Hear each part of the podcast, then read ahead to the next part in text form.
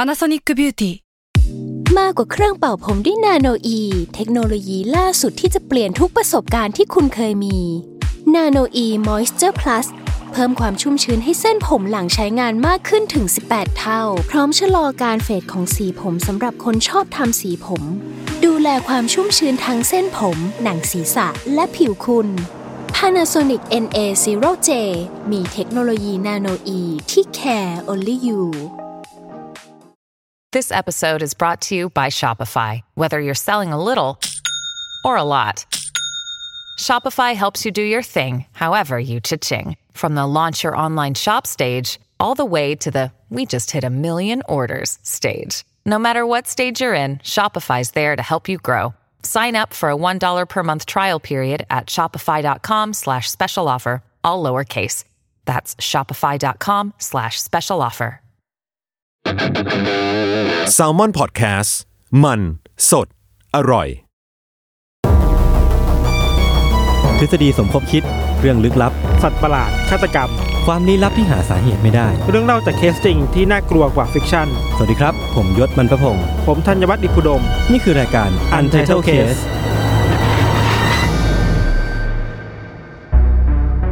สวัสดีครับ สวัสดีครับ ยินดีต้อนรับเข้าสู่รายการ Untitled Case อีกครั้งหนึ่งนะครับ วันนี้ก็มาอยู่กันใน EP ที่ 4 แล้ว ก็วันนี้เราจะมาอยู่ในในเรื่องของฆาตกรรมนะที่มีอินเทอร์เน็ตเข้ามาเกี่ยวข้อง ไม่ว่าจะในแง่ดีหรือว่าแง่ร้าย ใช่ เวลาเราพูดถึงอินอินเทอร์เน็ตนะครับ มันจะมีคอนเซปต์ว่ามันเป็นคือการเชื่อมต่อผู้คนปะ อ่า เฮ้ยเราไม่รู้จักกันเราได้รู้จักกันผ่านอินเทอร์เน็ตอะไรอย่างเงี้ย อืม แต่มันก็อาจจะมีทั้งด้านมืดก็ได้ อืม เราคิดว่าหลาย ๆ คนเนี่ยก็คงได้ยินตำนานในอินเทอร์เน็ตแปลก ๆ เยอะอะ อืม คืออินเทอร์เน็ตมันก็มีทั้งตำนานของมันเอง อืม แล้วก็เป็นทั้งช่องทางที่ทำให้เจอเรื่องแปลก ๆ ใช่ แล้วเรื่องที่เราสองคนจะนำมาคุยกันใน EP นี้อ่ะมันก็ทำให้เห็นว่าอินเทอร์เน็ตมันก็จะเป็นเขาเรียกว่าไงนะเป็นพื้นที่ปะ อ่ามันเป็นพื้นที่ พื้นที่ที่ทำให้เจออะไรแปลกๆ ฟอร์ม เป็น tools ก็ได้ เป็นแพลตฟอร์มก็ได้ ซึ่งมันจะทำให้มันเป็น contact- connecting people แหละ แล้วไอ้การ connecting people นั้นมันทำทำให้เกิด possibility ต่างๆ มากมาย พูดเหมือนปลุกใจแต่ความจริงคือมันก็ลีดไปสู่เหตุ เออเออ น่ากลัวก็ได้ใช่ปะ ใช่ ก็อย่างเรื่องที่เราเตรียมมาในวันนี้ครับ อืม มันก็เป็นเรื่องดักดักๆอะไรยศ แล้วก็เราว่าเราจะต้องตั้งโนติสไว้ก่อนคุยเลยว่า ครับ เคสนี้มันน่ากลัวมากอะแล้วมัน อื อาจทำให้เกิดภาวะแบบ อ่าอ่าอ่าก ระวนกระวาย น่ากลัวทางจิตใจอะไรเงี้ย ก็ถ้าใครรู้สึกว่าไม่ถูกโฉลกกับเรื่องที่มันโหดร้ายเกินไป ก็แนะนำว่า รอฟังตอนต่อไปดีกว่า หรือไม่ก็ ว่า ทำอะไร ย้น เพลินๆไปด้วย เออก็ย้ออะน ไรเงี้ย เออเออจะได้ไม่ต้องโฟกัสกับเรื่องความน่ากลัวมันมาก ใช่ใช่ครับ คือว่าเรื่องของเรา มันเป็นคดีฆาตกรรมแหละ อืม แล้วมีอินเทอร์เน็ตเป็นตัวกลาง อืม ที่ทำให้คนฆ่ากับคนถูกฆ่าได้มาเจอกัน อืม พูดอย่างนี้ไว้ก่อน แล้วก็มีเลือดมีอะไรมากมายเต็มไปหมดเลยเว้ย อืม ตัวละครหลักของเรื่องนี้ครับเขาชื่อว่าคุณอามินไมเวส อืมอืม เป็นชาวเยอรมัน ครับ เกิดประมาณปี 1961 ซึ่งถ้านับอายุจริงๆ ก็ 58 ปีแล้วอ่ะ อ่าตั้งแต่หนึ่งเก้าหกหนึ่งจนถึงตอนนี้ก็ อ่า ห้าสิบแปดปี 58 ปี คุณไมเวสตอนที่เด็กๆอะครับ เขาก็เติบโตในเมืองเล็กๆ เมืองหนึ่งที่เยอรมัน อืม เป็นชุมชนเล็กๆ เป็นบ้านแบบกลางป่ากลางเขาอะไรเงี้ย อยู่ที่เมืองโรเทนเบิร์กเนาะ ครับ ถ้าเราจะมองเขาในในจากภายนอกอ่ะ อืม มันก็เหมือนคนธรรมดาทั่วไปอ่ะ คือไม่ได้มีอะไรเป็นเขาโครงความเป็นฆาตกรเลยอะไรอย่างเงี้ยครับ มอืม เขาเล่าว่าชีวิตตอนเด็กของเขาเนี่ย ตอนเด็กๆก็มีชีวิตปกติเลยอะวิ่งเล่น โดดน่นโดดนี่แบบเล่น ก็วิ่งเล่นตามภาษาเด็กแหละเล่นกับเพื่อน ธรรมดาธรรมดาไม่มีอะไรมาก แต่ว่าจุดเปลี่ยนหนึ่งที่ทำให้ชีวิตเขาเปลี่ยนไปครับ คือว่า มีช่วงที่พ่อทิ้งเขาแล้วก็แม่และคนในครอบครัว อืม หนีไป มันก็สร้างบาดแผลในใจของเขามากอะ อืมอืม เขาก็รู้สึกว่าส่วนหนึ่งในชีวิตเขาหายไปอะไร อืม เงี้ย ก็คือสร้างปมปมหนึ่งขึ้น เออ มา มีปมชีวิตว่าพ่อหาย อืม แล้วหลังจากนั้นนะครับ เขาก็ต้องการที่จะหาอะไรมาเติมเต็มชีวิตอะ่ะ อืมอืมอืม เหมือนว่าพาร์ทหนึ่งในชีวิต อ่ามั มัน นหายไปอะ่ะ มันเป็นส่วนหนึ่งของชีวิตที่หายไป เออเออเอออะไรเงี้ยเราว่าเขาอาจจะเป็นคนที่ติดติดพ่อด้วยก็ได้ด้วยก็ได้ อืม อะไรเงี้ยครับพูดอีกแบบคือเขาค่อนข้างโหยหาความสัมพันธ์ทางสังคมนี่แบบ มันเชื่อมให้เขามีคอนเนคชันกับโลกอะ่ะ อ๋อให้เขารู้สึกกลับมามีตัวตนอีกครั้ เอง อ หนึ่ง เอออาจจะไม่รู้สึกมีตัวตนด้วยคำด้วยซ้ำไปครับ มันมีอาการแบบหนึ่งที่เกิดขึ้นกับเขาคือว่า ตอนเด็กๆหลังจากที่พ่อเขาทิ้งไปแล้วอะ่ะเขาก็สร้างเพื่อนในจินตนาการขึ้นมาเว้ย อืม เราว่ามันเหมือนกับหนังอะที่เราเห็นเด็กในละครน่ากลัวน่ากลัวจะคุยกับใครลูกอะ มัน ไร จะ เงี้ย คุยกับใครก็ไม่รู้ เออคุย ที่ ใคเรารไม่ มองไม่รู้อะไร เห็น เงี้ยอ่ะเขายอมรับว่าเขาสร้างเพื่อนในจินตนาการขึ้นมาเว้ยเพื่อเติมเต็มความสัมพันธ์แบบนี้กับตัวเองอะไรเงี้ย ครับ แต่ว่าไอการสร้างเพื่อนแบบเนี้ยมันก็ไม่ได้ช่วยให้เขาดีขึ้นมากนักอะ่ะเขาก็หันไปหาความสัมพันธ์ที่มันจับต้องได้จริง ครับ ๆ เช่นอยากมีแฟน อ่าอยากมีความรัก อารมณ์วัย เพื่ รุ่นน่ะอะไรเงี้ย แต่ว่าพอสร้างความสัมพันธ์กับเพื่อนกับคนรักแล้วอ่ะ มันก็ไม่เติมเต็มเขาได้แบบที่เขาต้องการเว้ย อืม มันก็ยังก็ยังรู้สึกว่ามีอะไรบางอย่างในชีวิตที่มันหายไปแล้วมันไม่สุดเติมเต็มได้อยู่ดี อืม พอมาถึงวัยช่วงหนึ่งคือ แม่เสียชีวิต อืม คือตอนนี้พ่อก็ไม่อยู่แล้ว โอ้เคว้งหนักเลย เคว้งแม่ก็ไม่มีแล้วอะไร จาก เงี้ย ที่ตัวตนของคุณไมเวสมันเบาบางลงเรื่อยๆนะเพราะว่าแบบ ใช่ มันเป็นปมในวัยเด็ก แล้วเขาหาอะไรมาเติมเต็มก็ไม่ได้ แล้วแม่หายไปอีก แล้วอยู่ อะ ดีแม่ก็เสียชีวิตไปอีก อืม ตอนเนี้ยมันเริ่มมีไอเดียเกิดขึ้นในหัวเว้ยว่า เขาต้องการอะไรบางอย่างที่จะเข้ามาเป็นส่วนหนึ่งในชีวิตของเขาอะ อืม คือต้องการพาร์ทที่หายไปมันเติมเต็มให้ได้อะ โอ้โห ไม่รู้เพราะว่าอะไรอะไอไอเดียนั้นอะมันถูกพัฒนากลายเป็นความเชื่อว่า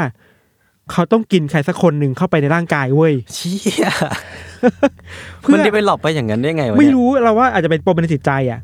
อ๋อคือเพราะว่ามันมี missing part ไปก็เลยต้องกิน ต้องกิน missing part เข้ามาในตัวร่างกายตัวเองเว้ย นนี้ดาร์กจริง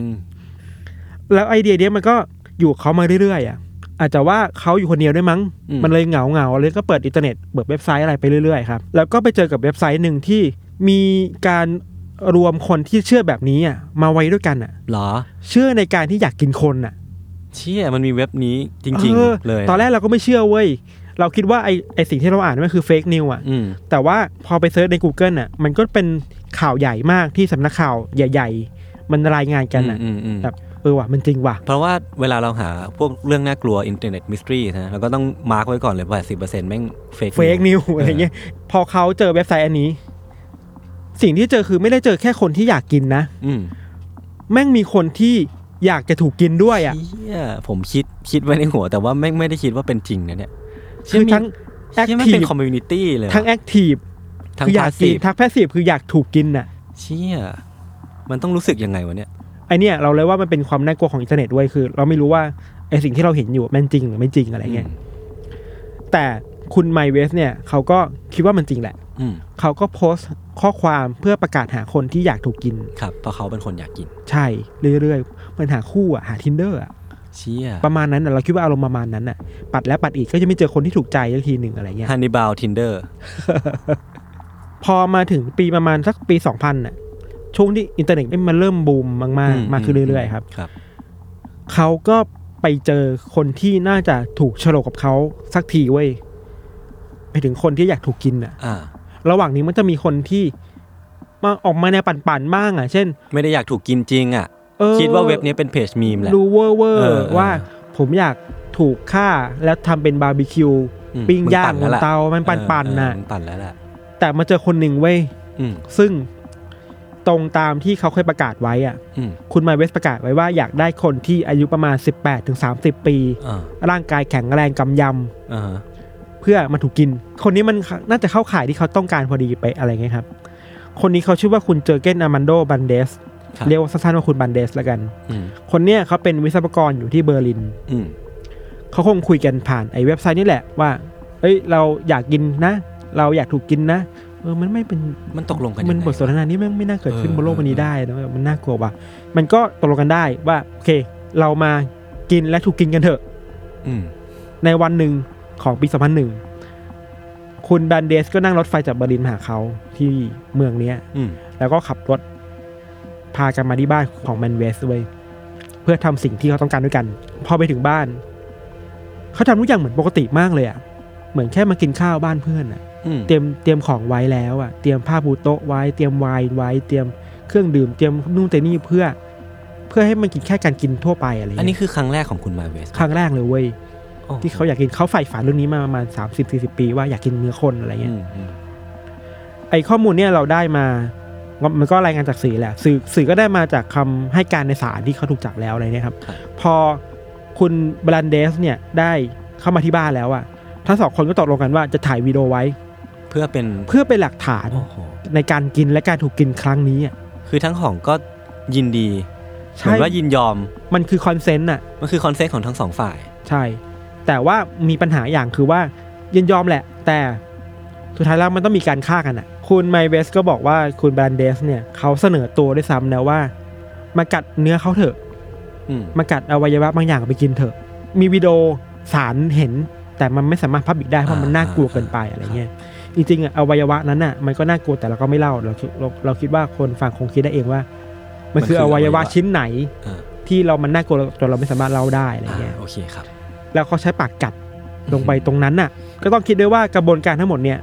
มันถูกถ่ายวิดีโอตลอดเวลาเลยเว้ย พอกัดรุ่นกัดนี่แล้วมันไม่ค่อยเวิร์กอ่ะ สุดท้ายแล้วไมเวสก็ใช้มีดไปปาดคอ อืม อีกฝ่ายเพื่อให้เสียชีวิต อืม แล้วก็ปล่อยให้เลือดไหล จนเสียชีวิตแบบหมดเขาเรียกว่านะ เสียชีวิตเพราะขาดเลือดหรือว่าอะไร ขดเลืด นะอะไรประมาณนั้นน่ะ อ่อ่าครับ อะไรประมาณนั้นนะ แล้วคือตอนตกลงกันน่ะพี่ตอนคอนเซนต์กันทั้งสองฝ่ายอะการตกลงกันที่จะกินเนี่ย คืออีกฝั่งที่ยอมที่จะถูกกินอ่ะ ต้องตกลงด้วยป่าว่าจะเสียชีวิตอ่ะ เราว่ามันน่าจะคุยกันแล้วอ่ะ ว่าจะ ว่ามี มีการตาย ว่าจะมีการ เดขึ้ ตายเพราะการกินมันก็ต้องมีความเสี่ยงที่จะตายอยู่แล้ว คือตอ อะ นเนี้ยผมผมคิดว่าสองเวย์พี่ว่าแบบจะตกลงการกินแค่บางส่วน หรือว่า อืม การตกลงว่าจะถูกกินนั้นน่ะคือต้องยอมรับว่าจะตายแล้วอะ เราคิดว่ามาฝั่งหลังว่า อืม ก็ยอมรับแล้วว่าอาจจะต้องตา วั ย นนี้ดาร์กกว่านะเนี่ย อะไรเงี้ยแล้วหลังจากที่คุณที่เป็นเหยื่อตายแล้วจริงๆอ่ะก็ร่างกายเขาก็ถูกหันเป็นชิ้นชิ้นชิ้นชิ้นชิ้นมาแขวนไว้ตามห้อง เขาทรีตว่ามันคือชิ้นเนื้อแบบหนึ่งอ่ะ อืม ที่น่ากลัวคือว่าเหมือนในฮาร์ดิบอลเลกเตอร์เลยเว้ยเอาเนื้อไปทำสเต็กอ่ะ ม เอาไปปรุงเอาไปทำให้สุกมาใส่พริกไทยใส่นู่นใส่นี่ แล้วคุณไมเวสก็เอาเนื้อที่ทำเป็นสเต็กแล้วมาน่ากินบนจาน อื มีไวน์แดง ที่เขาเซตไว้ เซตไว้ อย่างดิบดี เฝ้ารอวันนี้มา อื้อหือ นานแล้วอะไรเงี้ยครับ อืม มันมี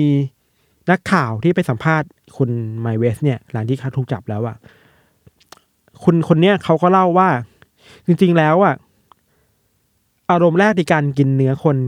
กัดแรกอะกัดครั้งแรกอะมันอธิบายไม่ถูกเลยนะเว้ยเขาบรรยายไม่ถูกว่า เขาควรจะรู้สึกกับสิ่งนี้ยังไงอะเพราะมันคือสิ่งที่เขาเฝ้ารอมาสี่สิบห้าสิบปี อืมอืม ความฝันได้กินเนื้อคนอะ มัน แต่ เป็นความรู้สึกที่ใหม่มาก แล้วมัน เออ ฟูลฟิลอะไรบางอย่าง ใช่ แต่สิ่งที่ไม่ใหม่คือบอกว่าเนื้อมันอะเหมือนเนื้อหมูแหละ อีกแล้วเหรอ อีกแล้วเราว่าแม่งแพทเทิร์นเดียวกัน แสดง ว่ะ ว่าจริง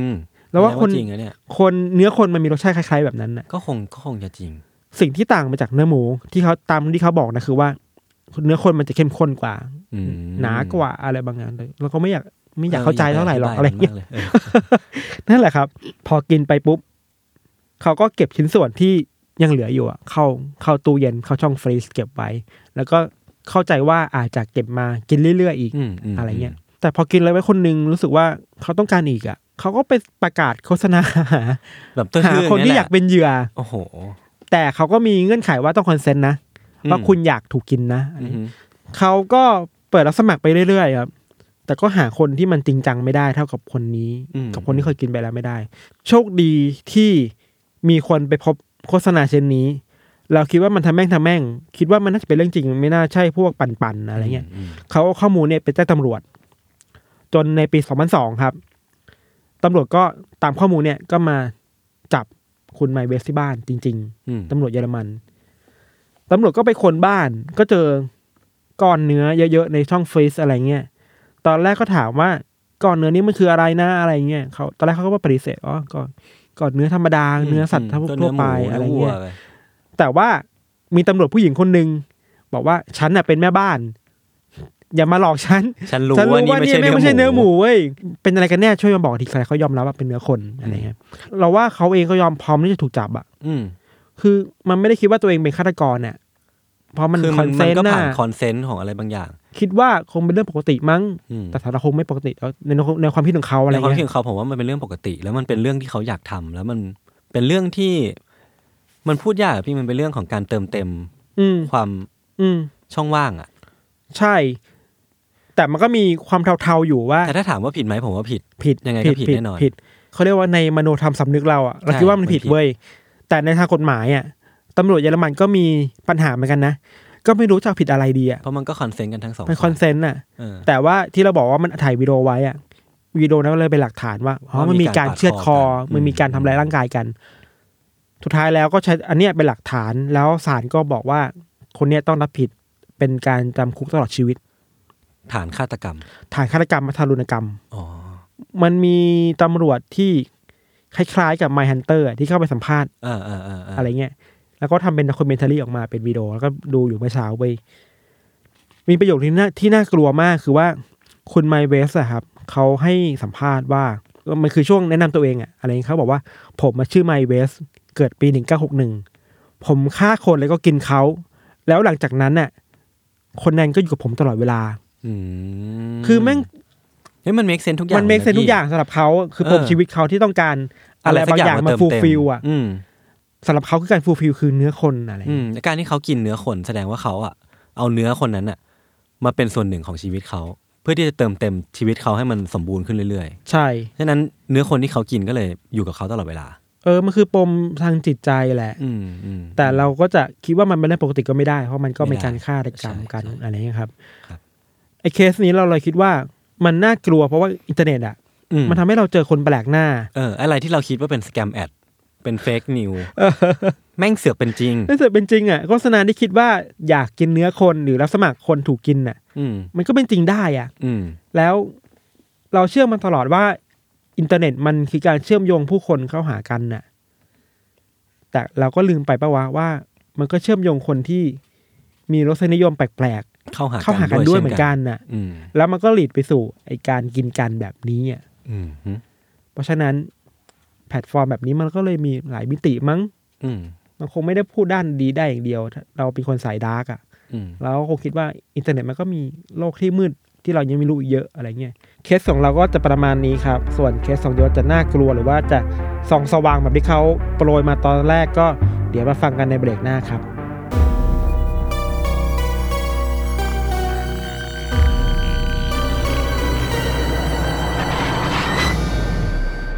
โอเคครับ กลับมาอยู่ในเรื่องของผมเนาะ ครับ ก็จากที่ฟังเรื่องของพี่ทันไปก็รู้สึกว่าอินเทอร์เน็ตมันน่าจะเป็นเครื่องมือที่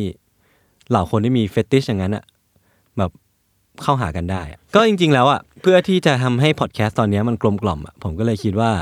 น่าจะหาอะไรมา บาลานซ์หน่อยนะ เออเออบรรเทาลงนิดนึง ครับ คือเรื่องเนี้ยมันเกิดขึ้นในปี 1978 พี่ มันจะเรียกได้ว่าอินเทอร์เน็ตจะเข้ามาเกี่ยวข้องกับเรื่องนี้ยังไง ผมคิดว่าเป็นส่วนสำคัญเลยก็ว่าได้ที่ทำให้คดีเนี้ยสุดท้ายมันคลี่คลาย ที่ผ่านมา 40 กว่าปีแล้วแต่ไขคดีได้ด้วยอินเทอร์เน็ต คือในปี 1978 เนี่ยพี่ มันมีคู่รักอยู่คู่หนึ่งชื่อว่าคริสแล้วก็เพตา อืม คือคริสเนี่ยเป็นผู้ชายเนาะเป็นหมออายุ 25 ปี แล้วก็เพต้าเนี่ยเป็นคู่รักกัน เป็นทนายอายุ 24 ปี คือทั้งคู่เนี่ยตัดสินใจว่าจะออกเดินทางรอบโลก เพื่อที่จะพักผ่อนหรือเพื่อตามหาความสำคัญของชีวิตคือฝรั่งเขาเที่ยวรอบโลกเป็นเรื่องปกติอยู่แล้วพี่ อืม แล้วก็สัญญาว่าจะติดต่อทางบ้านมาอย่างเรื่อยๆ อย่างนายคริสเนี่ยก็สัญญากับทางบ้านว่าจะโทรมาเรื่อยๆนะแบบติดต่อกันเป็นระยะระยะ ส่วนเพต้าก็จะส่งจดหมายกลับไปที่บ้านอยู่เรื่อยๆ เพื่อที่จะให้คีปินทัชกัน แต่ว่าอยู่ดีๆ เนี่ยจดหมายแล้วก็โทรศัพท์ที่เคยได้รับอ่ะก็หายไป ก็คือไม่ได้รับการติดต่อจากทั้งคู่อีกต่อไป โดยจดหมายสุดท้ายที่ได้รับของเพต้าพี่ ในเนื้อความในจดหมายอะเขียนว่าทั้งคู่อ่ะกำลังจะออกเดินทางจากเบลิสไปที่ฮอนดูรัส อืม กับกับตันเรือที่ชื่อว่าซีลาสบอสตัน แล้วก็กับตันเรือคนนั้นอ่ะพาลูกไปสองคนด้วย ชื่อวินส์แล้วก็รัสเซล คือในเรือเนี่ยก็จะมีห้าคนเนาะ โดยที่ปลายทางคือฮอนดูรัส โดยนายซีลาสบอสตันที่เป็นกัปตันของเรือลำนี้เนี่ยชื่อว่าจัสตินบี นายซีลาสบอสตันที่เป็นเจ้าของเรือที่เป็นกัปตันเรือลำเนี้ยเขามีหน้าตาที่น่ากลัวมาก แบบว่าหนวดเฟิร์มเลยนะ เออเออ แล้วก็แบบผิวดำกล้านแดดคือรู้ว่าเป็นชาวประมง แล้วก็แบบ มีมีความเป็นภาพลักษณ์แบบ เออ โหด เออ ๆโจร มี ๆอะไรเงี้ย ใช่แบบว่าดุดุๆหน่อย อ่าอ่า แบบว่าไม่สนไม่แคร์โลกโนแคร์อะไรประมาณเนี้ย อ่า แล้วก็มีรอยสักนางเงือกที่หัวหัวไหล่ด้านซ้าย เหตุผลที่คริสแล้วก็เพต้าเนี่ยตัดสินใจที่จะไปกับนายซิลัสบอสตันคนเนี้ย เพราะว่านายบอสตันอ่ะออฟเฟอร์ข้อเสนอที่ถูกมากแบบถูก ถูกจนแบบปฏิเสธไม่ได้ อืม ก็เลยตัดสินใจที่จะล่องเรือไปทั้ง อืม ๆที่เขาน่ากลัวเนาะ แต่ว่าหลังจากนั้นน่ะ หลังจากจดหมายฉบับนี้น่ะก็ไม่ได้รับการติดต่อจากคริสแล้วก็เพต้าอีกเลย แปลว่าหายสับสูญไปเลย ใช่ อ๋อ ก็คือสถานที่สุดท้ายที่รู้ว่าคริสและเพต้าอยู่ไหน ก็คือรู้ว่าออกเดินทางไปกับนายซิลัสบอสตันคนนี้แหละ อ่า เออ ทีเนี้ยเพื่อที่จะสืบสาวเราวเรื่องอะว่าคริสและเพตาหายไปไหน ทางคุณพ่อของคริสอะก็เลยติดต่อไปที่ท่าเรือของเบลิส ซึ่งเป็นท่าเรือที่เรือลำเนี้ยเดินทางออกไป เพื่อที่ไปเช็คเรคคอร์ดว่าตอนที่เรือลำเนี้ยออกไปอะมันมีเรคคอร์ดว่ามีชื่อของคริสและเพตาอยู่ในนั้นหรือเปล่า ปรากฏว่ามีพี่ อ่า แต่ว่าขากลับอะที่เรือของนายซิลัสบอสตันเนี่ยกลับมาเช็คอินที่ท่า อ่า ไม่มีเว้ยแบบไม่มีชื่อของสองคนนั้นอยู่ กลับมาแค่ไอ้ กลับมาแค่ อีคนคุณคนนั้นน่ะนะ ใช่อีลุงคนนั้นน่ะ อ่า แล้วก็ลูกเขาสองคน อ่าอ่า อีกหลักฐานหนึ่งไว้ยพี่ คือที่ฮอนดูรัสอะที่เป็นปลายทางของการเดินทางครั้งเนี้ยการที่จะเดินทางเข้าไปในฮอนดูรัสอะจะต้องใช้วีซ่าด้วย ทั้งคริสและเพตาเนี่ยมีเรคคอร์ดว่าทำวีซ่าเรียบร้อยแล้ว แต่ว่าที่ฮอนดูรัสอะไม่มีเรคคอร์ดว่าทั้งสองใช้วีซ่าเพื่อที่จะเข้าประเทศไปเพราะฉะนั้นมันหายไปกลางทางเว้ยพี่ ไปไม่ถึง หายไปไหน ไปไม่ถึงปลายทาง ไปไม่ถึงปลายทางกลับมาก็ไม่ได้กลับ แล้วมันหายไปไหน พอเช็คอะไรก็ไม่เจอไม่รู้ไปอยู่ที่ไหน ทางเลือกเดียวที่เหลือ คือต้องติดต่อนายซิลัสบอสตันนี่เองเลย เออว่ามันคีย์แมนน่ะคนสุดท้ายที่ต้องเจอ ไอ้เหี้ย อะ มึงพาลูกพาลูกเขาไปอ่ะ แล้วลูกเขาหายไป อ่ะ มึงเอาลูกไปไว้ที่ไหน เออ คือพอติดต่อไปปุ๊บอะตำรวจก็ไปสืบสวนในคนนี้ไว้ยพี่ไอ้นายบอสตันคนเนี้ยก็อ้างว่าปล่อยทั้งสองคนไว้ที่กูเตมาลา เดี๋ยวนะคอนดูรัสกับกุเตมาลามันคือใกล้ๆกัน คิดว่าคิดว่าเป็นในระแวกเดียวกันนะ ก็คือตอนที่นายบอสตันคนเนี้ยถูกสอบสวนอะแม่งเลิกลักเลยแบบ พอถูกถามถึงเรื่องคริสแล้วก็เพตาอยู่ดีก็นั่งหลังตรงขึ้นมา อ่า โดยแบบไร้สาเหตุอะ เออ แล้วก็แบบเริ่มหายใจติดขัดอะ เออ แล้วก็แบบเอามือเท้าคางแล้วก็พูด เออ ว่า ผมคิดว่าเขากลับถึงบ้านเรียบร้อยแล้วนะเนี่ยอ่ะ แต่มึงไม่เนียนใช่ไหม งปลอมไห มล่ะ เออ มันมีหลักฐานที่ทำให้นายซิลัสบอสตันคนเนี้ยแม่งน่าสงสัยขึ้นไปอีกเว้ยพี่ อืม คือลุงคนเนี้ยมีเมียเจ็ดคน แต่ว่าเมียคนที่สามที่เป็นแม่ของลูกๆที่เขาพาไปในเรือด้วยอะ เออ หายสาบสูญไปอย่างลึกลับ เออก็ดูไม่น่าไว้วางใจ ใช่ มันทำให้เรื่องเนี้ยมันเบนเข็มไปที่บอสตันมากขึ้น เออเออเออ แต่ว่าการสืบสวนน่ะกลับไม่คืบหน้าเลยเว้ยพี่ เพราะอะไรหาหลักฐานไม่ เพราะว่านายซีลัสบอสตันน่ะก็ปฏิเสธ แล้วกัวเตมาลา ซึ่งเป็นประเทศโลกที่สามอะเนาะเขาก็ไม่ให้ความร่วมมือในการสืบสวนครั้งนี้เท่าไหร่ อืม หลักฐานอะไรก็ไม่บอก แล้วก็แบบไม่ช่วยตำรวจในการสืบสวนมากไปกว่านี้ ไม่ได้เอื้อเฟื้อข้อมูล เออเออ อำนวย เออ ความสะดวกอะไรแบบ อ นั้ ย่านงนั้นมากกว่า ใช่ไห ก็คือทำให้คดีเนี้ยมันมันถูกปล่อยงงไปปล่อยจอยไปนานอยู่นานอยู่ ก็ไม่รู้ว่าเกิดอะไรขึ้นก็ปล่อย ใช่ ไป แล้วก็ผู้ต้องสงสัยอีกสองคนนะพี่ อาจจะไม่ใช่ผู้ต้องสงสัยเขาเรียกว่าอะไรพยานมากกว่า ก็คือลูกสองคนของนายบอสตันที่อยู่บนเรือด้วยกันน่ะก็ไม่เคยถูกสอบสวนจากตำรวจแม้แต่นิดเดียว ทั้งทั้งๆที่น่าจะเป็นคนที่ให้คำตอบได้ อืม แต่ว่าหลังจากนั้นไม่นานเว้ยพี่ ชาวประมงที่โกเตมาลา ระหว่างที่กำลังออกเดินเรือไปตกปลาแถวนั้นนะนะก็ได้ไปพบศพสองศพที่ลอยอยู่บนน้ำซึ่งศพสองศพนั้นน่ะ เราก็คงจะเดากันได้เนาะว่าน่าจะเป็นศพของคริสแล้วก็เพตานั่นแหละ อืม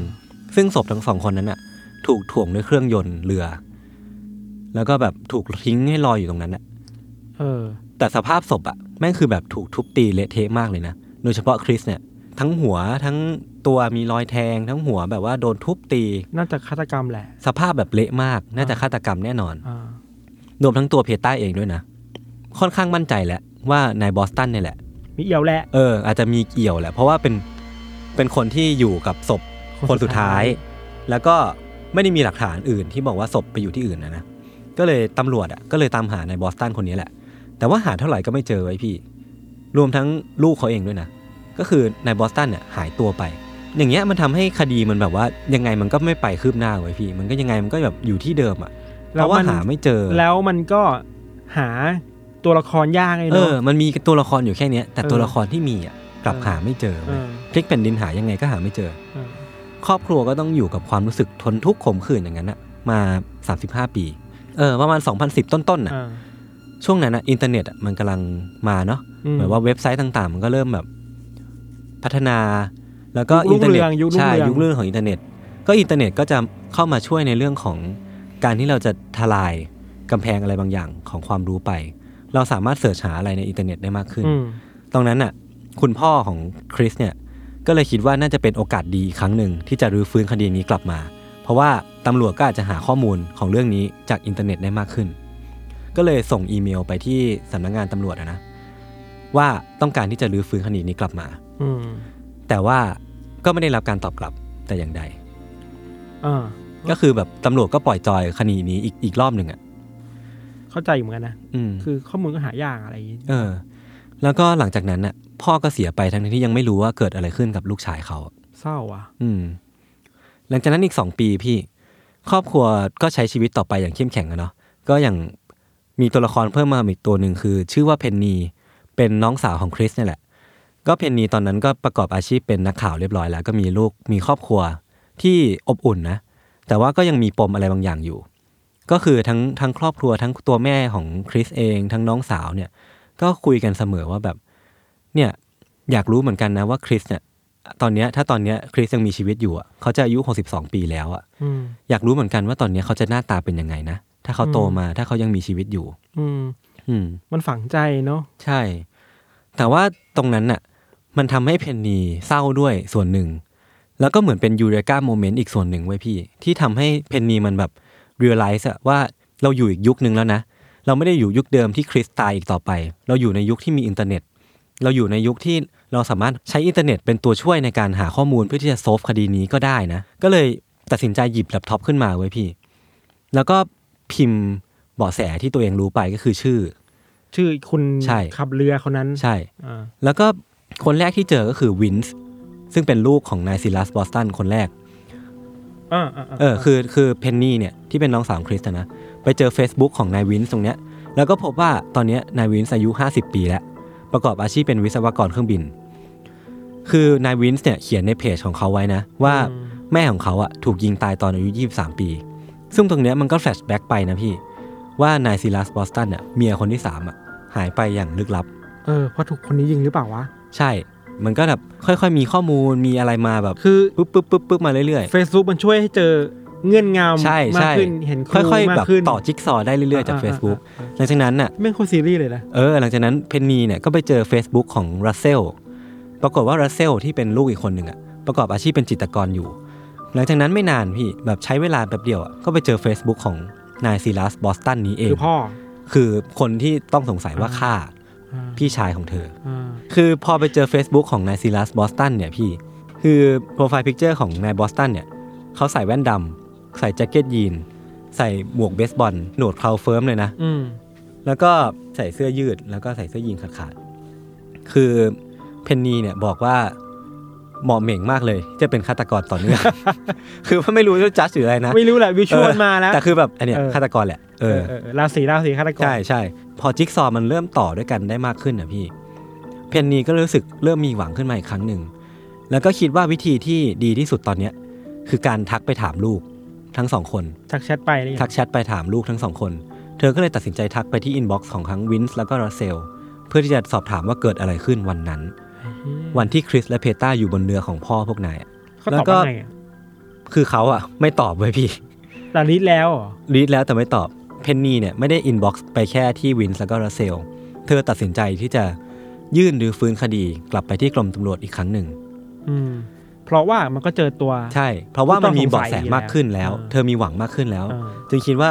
มันถึงเวลาแล้วแหละที่จะรื้อฟื้นคดีนี้กลับมาแล้วทำให้มันจบ เพื่อที่จะให้คลายปมในใจของเธอและครอบครัวไป คือพอตำรวจเนี่ยตำรวจก็รับเรื่องนะ แล้วก็สืบสวนสอบสวนไปไปมามาก็ปรากฏว่าวินส์เนี่ยก็ได้สารภาพว่ามันเป็น มันไม่ใช่ความลับเลยอะ่ะ มันเป็นเรื่องราวที่เปิดเผยมากในครอบครัวของนายซีลัสบอสตันอ่ะ อืม ว่าเขาอ่ะเป็นคนฆ่าแม่ของทั้งคู่ไป อ่า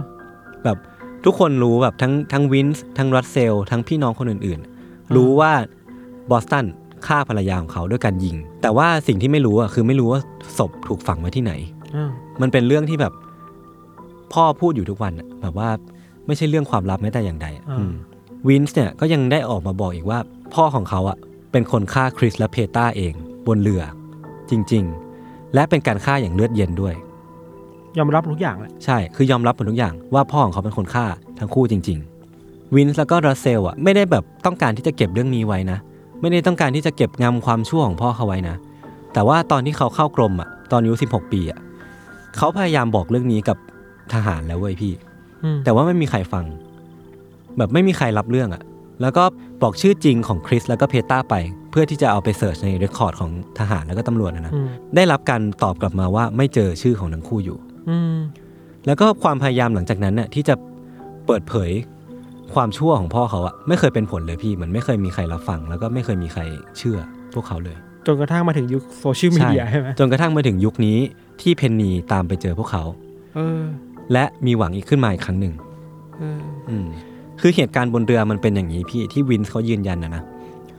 คือเรื่องมันเริ่มต้นจากการที่คริสเนี่ยเข้าไปช่วยรัสเซลที่เป็นลูกของบอสตันอะระหว่างที่รัสเซลกำลังถูกทำลายร่างกายโดยพ่อของเขา คือเหตุการณ์นั้นอะทำให้บอสตันเนี่ยโกรธคริสมากเลยนะ ถึงขั้นที่จะวิ่งเข้าไปง้างต่อยแล้วอะ อืม แต่ว่าคริสอะหลบได้ บอสตันก็เลยตกเรือ อ่า ไปลอยทะเลอยู่นั้นอ่ะ คือเป็นเหตุการณ์ที่ทำให้บอสตันอับอายมาก จนถึงขั้นที่จะวางแผนฆ่าคริสในวันรุ่งขึ้น ศักดิ์ศรีอะไรของเรา เออ มันคือความแบบ แปลกๆ ความศักดิ์ศรีอย่างนี้แหละ อ่า แล้วพอวันรุ่งขึ้นไว้ยพี่ ในบอสตันเนี่ยก็สั่งให้คริสอะชักสมอขึ้นมาจากใต้ทะเล ในระหว่างที่คริสกำลังชักสมอขึ้นมาอยู่อะในบอสตันก็วิ่งไปเอาของแข็งอะตีเข้าไปที่หัวของคริส พอคริสล้มลงปุ๊บอะเขาก็เอามีดกระหน่ำแทงไว้ที่ตัว แต่ว่าคริสยังไม่ตายนะ คือแทงเข้าไปจนกระทั่งคริสต้องร้องออกมาว่ายอมแล้วยอมแล้วอะเขาถึงจะปล่อยคริสไว้บนดาดฟ้าของเรือ แล้วก็ลงไปข่มขืนเพตาต่อ ๆโคตรโหดเลย อืมคือหลังจากที่เกิดเหตุการณ์น่าสลดเนี้ยเขาก็ตัดสินใจที่จะปล่อยทั้งสองคนไว้ที่กัวเตมาลา โดยเขาเลือกที่จะเอาถุงพลาสติกคลุมหัวทั้งคู่ แล้วก็เอาไปถ่วงทะเลด้วยเครื่องยนต์ของเรือเขานี่แหละ อืม ก็นั่นคือจึงเป็นสาเหตุที่ว่าทำไมชาวประมงที่พบพบศพนั้นนะถึงพบศพในสภาพนั้น อืม และศพที่ถูกพบก็มีร่องรอยถูกทำลายร่างกาย เช่นเดียวกับที่วินส์คอนเฟิร์มมา อืม อืม เป็นครอบครัวที่น่ากลัวเนาะ อืมอืม แล้วก็ เออว่ะ ถ้ามันไม่มีโซเชียลมีเดีย ไม่มี Facebook อืม มันคง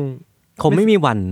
จะปิดเคสนี้ได้ ใช่ อะ ผมว่าเรื่องเนี้ยมันมันเป็นเรื่องของความปลงมากกว่าไว้ยพี่ คือครอบครัวของคริสแล้วก็เพต้าเองอะ่ะ เหมือนตัดสินใจไปแล้วเว้ยว่า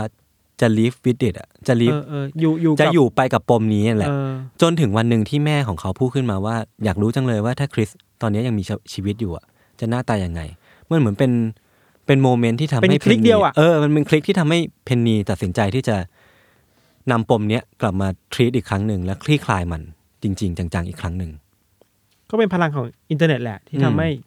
คอนเน็กคน ใช่ และคอนเน็กคน connect กับคนร้ายด้วย มัน นะ อาจจะคอนเน็กคุณเข้าไปเจอกับฆาตกรที่ฆ่าพี่ชายคุณก็ได้ คือหลังจากนั้นนะพี่ ในบอสตันอ่ะ ด้วยความที่หลักฐานมันชัดเจนขนาดนี้เนาะ มันมันมีมันมีพยานยืนยันหลายคนอ่ะ เขาก็เลยถูกจับตอนปี 2016 ด้วยพี่ ด้วยข้อหาที่เขาไปฆาตกรรมคริสแล้วก็เพตาคือมันมีอีกแฟกต์หนึ่งไว้ยพี่ที่รัสเซลเนี่ยเขาอ้างว่าพ่อของเขาอ่ะฆ่าคนไปมากกว่า 33 คนเลยนะ เชี่ย คือถ้าฆ่าคนไป 33 คนอ่ะ ถือว่าเป็นฆาตกร เป็น serial นะ killer อะ เป็นฆาตกรที่อาจจะยิ่งใหญ่ที่สุดที่แบบ ไม่ใช่ยิ่งใหญ่นะ อาจจะเป็นฆาตกรที่ฆ่าคนมาเยอะเกือบที่สุดนะของอเมริกานะ คนหนึ่งใช่ไหม เออ อาจจะเนียนมากจนคนก็ไม่สามารถไปตามจับหรืออ ม หาข้อมูลมามัดตัวแบบคดีนี้ได้ อืมและอีกอันหนึ่งที่น่าสนใจไว้พี่ คือ Facebook ของนายซิลัสบอสตันเนี่ย เขาไม่ได้เป็นคนสร้างเองนะเว้ยพี่ ลูกทำให้ปะ ไม่ใช่ เขาอ่ะไปอยู่ในเนอร์ซิ่งโฮมไปอยู่ อ่า บ้านพักคนชรา อ่า แล้วคนที่ดูแลอะบอกว่าเขาไม่มีอะไรทำก็เลยสร้าง Facebook ให้เขาเว้ย ไอ้เหี้ยคือแม่งผีผีเหี้ยๆคือบอกว่าเหี้ยมึงกูอยู่เฉยๆของกู โดนจัอบยู่ๆมาสร้าง เฉย Facebook ไอ้กูทำไมกูโดนจับเลยเนี่ย แต่ถ้าพูดแบบคนไทยอ่ะ เออกรรมตามทัน กรรมตามทัน เออ ใช่ไหม รู้เลย แล้วสุดท้ายไว้ยพี่เขาก็ไปตายในคุกนะ เพราะว่าสุขภาพไม่ดีจากการที่เขาเป็นแอลกอฮอลิก แต่ว่าเขาเลือกที่จะใช้สิทธิ์ของเขาในการปฏิเสธการรักษา เพื่อที่เขาจะได้ตายเร็วที่สุด เพื่อที่จะได้ get away เออเออเออ ให้เร็วที่สุด เพราะเขารู้อยู่แล้วว่าเขาจะถูกตัดสินจำคุกตลอดชีวิต อืมยังไงก็ต้องเสียชีวิตในคุกแหละ อืม หมายถึงว่าช่วงชีวิตสุดท้ายก็คงอยู่ในคุกใช่ไหม อืมก็เลยตัดสินใจที่จะออกไปจากคุกให้เร็วที่สุด โดยวิธีการตายเนี่ยแหละ แล้วพี่รู้เปล่าว่าคนที่เขียนข้อมูลเนี่ยที่ผมไปอ่านมาเนี่ยคือใคร เราว่าเป็นญาติคนเสียชีวิตปะ คือเพนนีเองเลยพี่ เพนนีที่ผมบอกว่าเขาโตไปเป็นนักข่าวอ่ะ คือเขาเป็นนักข่าวที่เขียนคอนเทนต์นี้ เออ ลงไปในเว็บไซต์สำนักข่าวของเขาเนี่ยแหละ ถ้าเป็นฉากปิดหนังอ่ะ อืม จะเป็นฉากคนนี้กำลังพิมพ์ เออ นี่นี่นี่พิมพ์ว่า นี่คือเรื่องราวของครอบครัวชั้นนั่นแหละก็เคสของยศของเรามันคงพูดถึงเรื่อง อินเทอร์เน็ตทั้งนั้นด้านดีและไม่ดีเนาะ อืม ด้านดีคือมันก็ช่วยทำให้จับ คนร้ายได้ ด้านไม่ดีคือ ของเรามันพูดว่าด้านไม่ดีก็ยากอะ่ะ มันก็เทาๆปะวะ อือฮึ ทำให้คนที่มีรสนิยมตรงลงกันมาเจอกัน แล้วก็ไปทำกิจกรรมอะไรบางอย่างที่มันดูน่ากลัวสยดสยองอะไรเงี้ย สุดท้ายมันก็เป็นแรงดึงดูดอะพี่อินเทอร์เน็ตมันก็เหมือนแรงดึงดูดอะสุดท้ายแล้วมันอาจจะดึงดูดคนร้ายที่ฆ่าพี่ชายเราให้มาเจอกันโอเคครับสำหรับวันนี้เรื่องที่พวกผมสองคนเตรียมกันมาก็จบไปเพียงเท่านี้เนาะ ครับ ก่อนที่จะจากกันไปก็อยากฝากเรื่องหนึ่ง ใช่ก็ถ้าใครมีความเห็นเกี่ยวกับรายการตอนที่ผ่านๆมารวมถึงตอนนี้ว่า มันเป็นยังไงอยากให้ปรับเป็นยังไงดีขึ้นได้ยังไงบ้าง เออเราก็จะไปตามอ่านจากที่ทุกคนพิมพ์มา ใช่ ไม่ว่าจะเป็นชมติชมก็ได้ แต่ว่าอย่าติแรงมากเพราะว่า เราก็เราก็บอบบางเหมือนกัน ป เน ลอ อะ บบ้างนะปลอบ บ้าง แต่ก็จะฟังทุกคนครับ ครับผมก็จะพยายามเอาคอมเมนต์ที่ทุกท่านพิมพ์มาไปใช่ปรับปรุงตัวแล้วกันเนาะก็สามารถพิมพ์ไว้เหมือนเหมือนพิมพ์สเตตัสปกติแหละไม่ว่าจะเป็นทาง Facebook อัพทวิตเตอร์ก็ได้ ก็ติดแฮชแท็ก u n t i t l e case แล้วก็ติดแฮชแท็ก u n t i t l e เอ้ย s m o t podcast ก็ได้ครับ ใช่ครับ วันนี้ก็ลาไปก่อน สวัสดีครับ สวัสดีครับ